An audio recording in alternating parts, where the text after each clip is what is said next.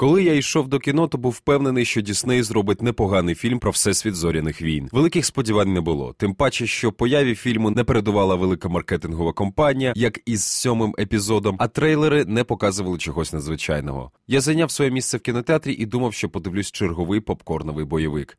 Як же я помилявся?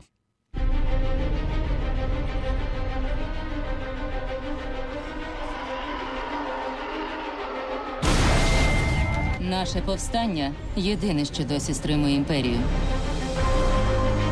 Ти могла б нам допомогти. Коли ти востаннє спілкувалася зі своїм батьком? Яка різниця? Схоже, він має ключове значення для розробки суперзброї. Якщо батько це створив, він потрібен нам. Гаразд. Скількох беремо людей? Вони просять наш позивний. Це бунтар. Бунтар один. Монтар 1 не є продовженням основної саги. Це спін-офф, окремий фільм, який повинен був сюжетно з'єднати оригінальну трилогію 70-х з трилогією приквелом нульових. Ви майже не бачите там основних героїв всесвіту, хоча деякі кеміо змушують серце битися частіше, говорить ігровий журналіст Олекса Мельник. Тобто до цього е, всі епізоди були дійсно казкою і такою вона наївною, асексуальною, позбавленою насилля. Хоча насилля там дуже багато, але е, воно подається таким чином, що е, це іграшкове насилля. Крові немає в епізодах. А тут ти дивишся і розумієш, що це все насправді, і ці люди дійсно страждали, і вони приносять себе в жертву заради високої мети перемоги над імперією. Окремо в Бунтар 1 можна підкреслити зйомки. Режисер Гарет Едвардс, у якого за плечима один великобюджетний фільм, відійшов від звичних для Голівуду комп'ютерних спецефектів. Ні, загалом вони є, їх багато і вони на дуже високому рівні. Але всі локації планет знімалися у реальних місцях на нашій землі. Від цього кіно відчувається живим, а паралельно ностальгічно повертає до перших частин саги, де за відсутності передових технологій використовували живі зйомки.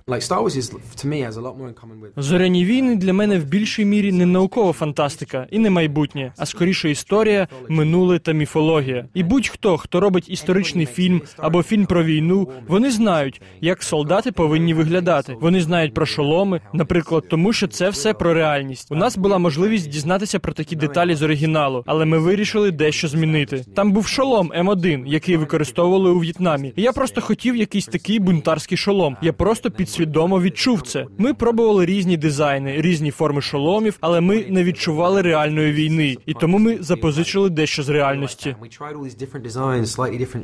Не дивлячись на те, що це зоряні війни, воїнів джедаїв тут майже немає. Бунтар 1 більше нагадує військовий фільм, головні персонажі якого звичайні солдати. Імперія узурпувала владу в галактиці. Багато планет не погодилися з новим порядком та утворили повстанський альянс. Його учасники готові на все, щоб зупинити ворога. Інколи навіть на ті речі, які суперечать загальнолюдським принципам. Все для того, щоб перемогти імперію. В нас є надія. На ній повстання і тримаються.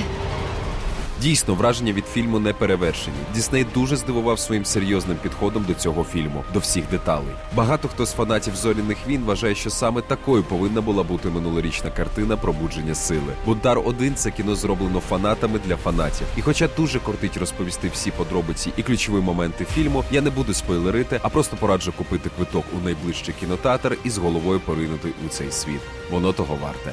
Тимур Філоненко, Радіо Вісті.